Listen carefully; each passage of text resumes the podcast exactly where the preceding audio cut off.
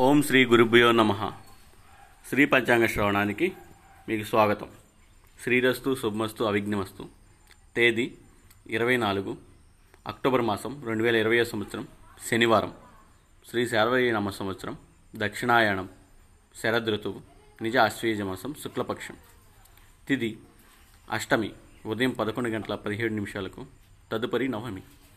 నక్షత్రం ఉత్తరాషాఢ ఉదయం ఆరు గంటల ముప్పై మూడు నిమిషాలకు తదుపరి శ్రవణం యోగం ధృతి ఉదయం ఏడు గంటల ఒక్క నిమిషాలకు తదుపరి శూలం తెల్లవారుజామున ఐదు గంటల నలభై ఒక్క నిమిషాలకు కరణం భవ ఉదయం పదకొండు గంటల ఇరవై ఏడు నిమిషాలకు తదుపరి బాలువ రాత్రి ఎనిమిది గంటల పదహైదు నిమిషాలకు ఆ తదుపరి కౌలువ.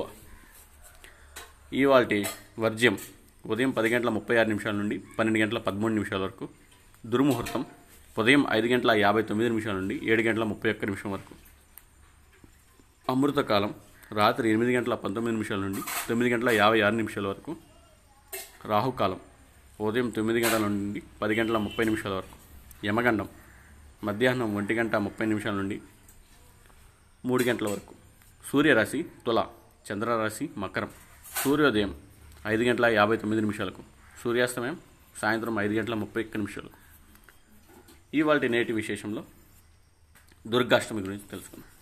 లోహుడు అనే రాక్షసుని దుర్గాదేవి సంహరిస్తే లోహం పుట్టిందని కాబట్టే లోహాలతో తయారు చేసిన పరికరాలను పూజిస్తే సంప్రదాయం కొనసాగుతుందని బలంగా నమ్ముతారు. ఆశ్వేజ మాసం శుక్లపక్షంలోని మొదటి తొమ్మిది రోజులు జగన్మాతను ఆరాధిస్తారు. శరన్నవరాత్రుల పేరుతో అమ్మవారిని ఆరాధించడం జరుగుతుంది.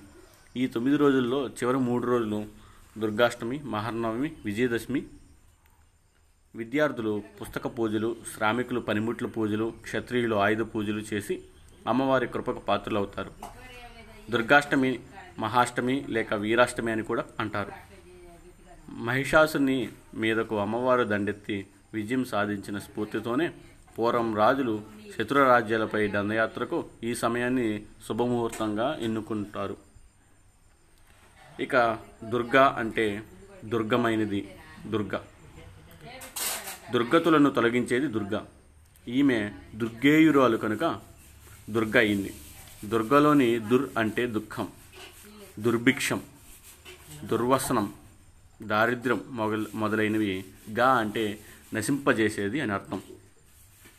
అమ్మ ఆరాధన వల్ల దుష్ట శక్తులు భూత ప్రేత పిశాచ రక్కసుల బాధలు పటాపంచలవుతాయి. కాబట్టి మొదటి మూడు రోజులు దుర్గా రూపాన్ని ఆరాధించి అరిషద్వర్గాలను తదుపరి మూడు రోజులు లక్ష్మీ ఆరాధనతో సిరి సంపదలను చివరి మూడు రోజులు సరస్వతి ఆరాధనతో సకల బాధలు తొలగిపోతాయి.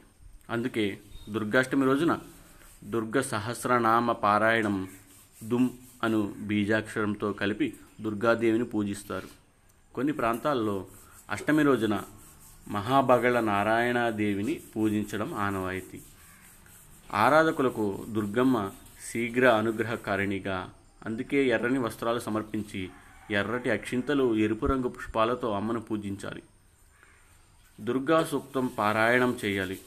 ఓం దుమ్ దుర్గాయే నమ అనే మంత్రాన్ని పఠించాలి పుల్లగానం నివేదించి దుర్గా లలిత అష్టోత్తరాలను పారాయణం చేయాలి. ఈ రోజున ఆయుధ పూజ లేదా అస్త్రపూజ చేస్తారు. కొన్ని చోట్ల నవమి మరికొన్ని చోట్ల దశమి రోజు కూడా ఈ పూజను చేస్తారు. తాము వినియోగించే పనిముట్లు సామగ్రిని శుభ్రపరిచి పూజించడమే ఆయుధ పూజ. నవరాత్రుల్లో రోజు సుహాసిని పూజ చేయడం అనుకూలమైన చాలా చోట్ల అష్టమి రోజున ప్రత్యేకంగా ఈ పూజ చేస్తారు. ఈ పూజలో ముత్తైదువును అమ్మవారి స్వరూపంగా పూజించి తాంబూలం కొత్త బట్టలు ఆమెకు సమర్పించి భోజనం వడ్డిస్తారు. తెలంగాణ ప్రాంతాల్లో బతుకమ్మ పండుగ ఈ రోజున ప్రత్యేకంగా చేస్తారు. ఇది మహాలయ అమావాస్య రోజున మొదలై అష్టమి రోజున ముగుస్తుంది. గౌరీదేవిని బతుకమ్మగా కొలుస్తారు. భక్తులు అమ్మవారికి కుండలలో అన్నం వండుకొని దానికి కుంకుమ కలిపి భక్తి భక్తితో మెత్తెపై పెట్టుకొని అమ్మవారికి ఆలయం వరకు మోసుకుని వెళ్ళి సమర్పిస్తారు. ఈ రోజున ప్రత్యేకంగా బతుకమ్మ పాటలు పాడుతారు. శుభమస్తు. సమస్త లోకా సుఖినో భవంతు.